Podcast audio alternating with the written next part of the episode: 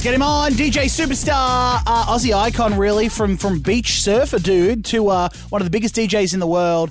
Um, Fisher joins me now. He's on Zoom. He's in the car. We were meant to do this in the studio, but uh, he didn't cancel on me. He was just such a busy day. He goes, I'm not going to make it. I got to get home. So he's in an Uber home now, um, looking very suave. He got the sunnies on, the hoodie. A very fashionable man, Mister Fisher. Hello, mate. How are we? Good, thanks, mate. How you doing? I'm good. Look at you. You are so busy, so booked and blessed that you, you're in a car doing this interview. You just got too much happening in your life. I'm on the way to the airport, mate. I've been into your studios today. I've done another three and now I'm off home. I've just got a bit of stuff to do at home tomorrow and then I'm back on the road anyway, yeah. Yeah, well, you've just done the headline tour around the country. seventy-two thousand people, literally. Then you did the Domain as well. Um, that's crazy, yeah. man. Like, there, there's some big numbers. Did you enjoy it? Did you enjoy the headline tour? Hey, there's some uh, pinch myself moments in that. Mm. seventy-two thousand tickets, I, um, I'm still tripping on that. And then just the Domain, I've, I, I said that that was the best show I've done in my career. And I'm just glad that it was at home and in Australia. And then, yeah, twenty-nine thousand there going mad. So I'm not complaining.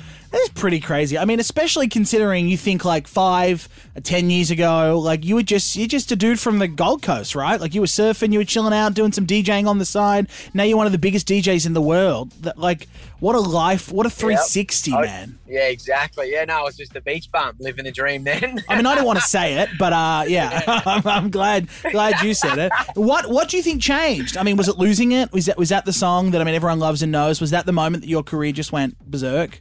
Yeah, yeah, definitely. Um, I mean, there was a few that would put me on the map beforehand, but then when Losing It came into the scenario, it was just game over. I mean, I basically played that at Coachella and I did that show for free. Wow. And I had just finished that track like two weeks prior to that. And um, basically that was like the unveiling of Losing It. And um, yeah, that sent my career from just being in America to like international pretty quick. Man, I mean, you were nominated for a Grammy for that song, and Arias, of course. yeah. Half a billion streams on Spotify alone for that one song. Is that what it is now? I haven't yeah. even looked at there that, go. Mate. There Congratulations. You go. There you go. You got an exclusive, everybody. Breaking news. Um, half a million streams, half a billion is actually nuts. Do, I mean, what's the craziest thing that's happened since that moment? Like, have you had lunch with Oprah? Have you, I don't know, have you had like a four-way? Have you had like mass orgies? Like, what have you done? I want to know the goss.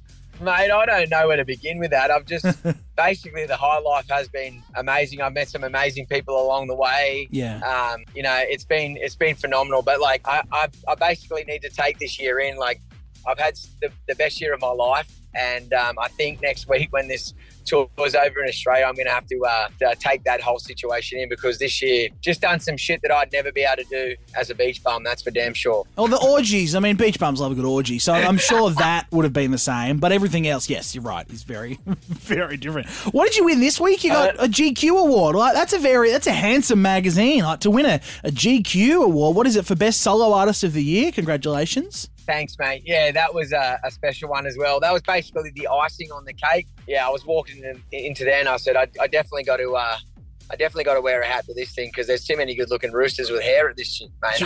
Couldn't have me going in there, you know what I mean? Oh no, if you see, that's the thing with fame. You can have all the money in the world, and you, you know you still end up in Turkey getting a dodgy hair transplant. That's how it all works.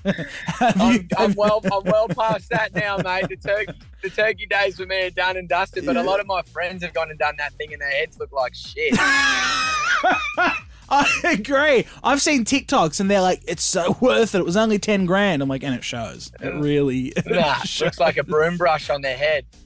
Like an old, an old one toothbrush. It's so bad.